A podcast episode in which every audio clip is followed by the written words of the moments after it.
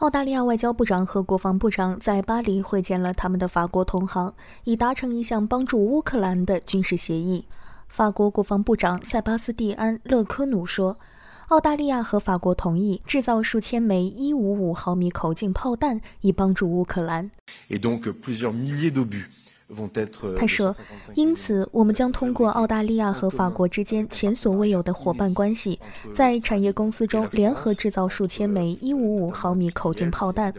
在法国方面，著名的耐克斯特公司将管理这项交易。澳大利亚有能力为这些炮弹提前提供火药，因此，这种伙伴关系将使我们在未来几周和几个月的时间里能够帮助乌克兰。”这是自堪培拉放弃与巴黎的防务协定，转而支持与英国、美国的奥库斯合作以来，两国之间的第一次联合高级会谈。澳大利亚国防部长理查德·马尔斯说：“这次会谈代表了一个新的篇章。”他说：“而且我认为，我们四个人之间的情谊，以一种完美的方式描述了澳大利亚和法国双边关系的回温。”马尔斯表示，澳大利亚不打算在核潜艇交付之前拥有任何常规动力临时潜艇的能力。根据澳大利亚与美国、英国的协议，澳大利亚放弃了法国的常规动力潜艇，转而选择核潜艇。We're obviously working um, closely with the United States and the United Kingdom to develop. 我们现在正在与美国和英国密切合作，以发展核动力潜艇能力，并制定实现这一能力的最佳路径。我们将很快就能宣布有关情况。事实上，这也是几个月前确定的时间表。我想对你的问题，简短的回答是：在我们朝着获得核动力潜艇能力的方向发展时，没有任何常规动力临时潜艇的计划。我们正在努力实现这一目标。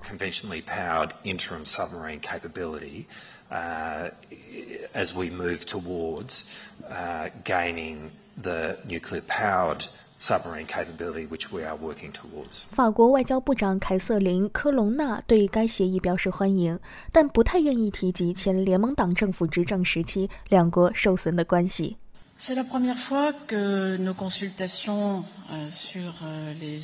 他说：“这是自2021年以来，我们第一次以这种所谓的‘二加二’形式组织关于国际议题和国防安全问题的磋商。”我相信，关于潜艇交易取消，这是一个我自然不会重提的插曲。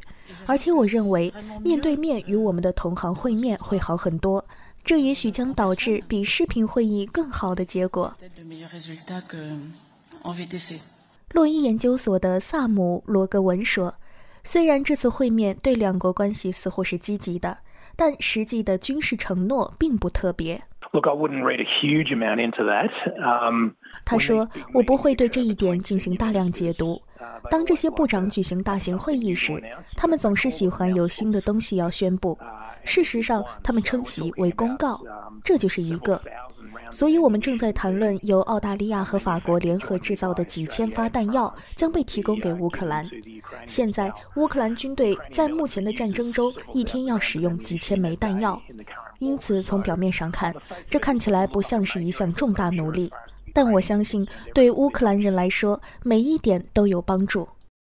罗格文说：“虽然这是自潜艇交易破裂以来第一次高级别会谈，但在2022年的联邦选举中，双方的关系得到了重塑。” Look, it's pretty clear that the relationship was reset after the Australian election. 他表示，很清楚的是，在澳大利亚大选之后，两国关系被重新设定，因此领导层的变化可以使得关系重塑，并使潜艇决定在两国之间被搁置。你知道，当莫里森政府仍然掌权的时候，法国人从中得到了一些益处。但现在看上去事情已经重置了。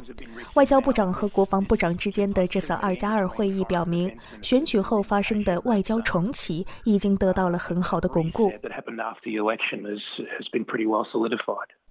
据估计，乌克兰在其东部每天发射约七千枚炮弹。